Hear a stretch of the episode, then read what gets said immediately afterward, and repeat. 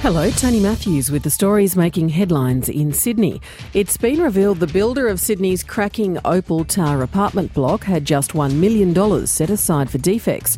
The repair bill for structural faults has now topped $24 million, and 15 of the hundreds of residents affected are still locked out of their apartments. Strata lawyer David Bannerman says the problem is that builders constructing more than four stories don't have to take out home warranty insurance, and that means there's no government quality control.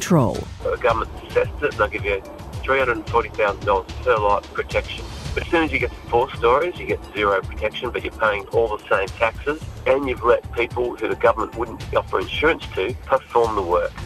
New South Wales Labor Secretary Kaila Murnain is expected to front a corruption inquiry today to be questioned about a cash donation to the party of $100,000. Court reporter Jamelle Wells. A public inquiry is investigating if New South Wales Labor received an illegal donation from a Chinese billionaire before the 2015 election.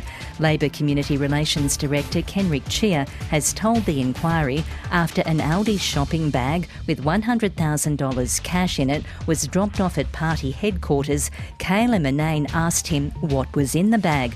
He said he told her a lot of cash, but he couldn't recall telling her the exact amount. Mr. Cheah said he took the money home because there was no safe in the office and the banks were closed. Hundreds of personal possessions and household items belonging to the late Prime Minister Bob Hawke have been sold at auction in Sydney. And as Jean Kennedy reports, people bid from the heart and prices far exceeded expectations sold for $22,000.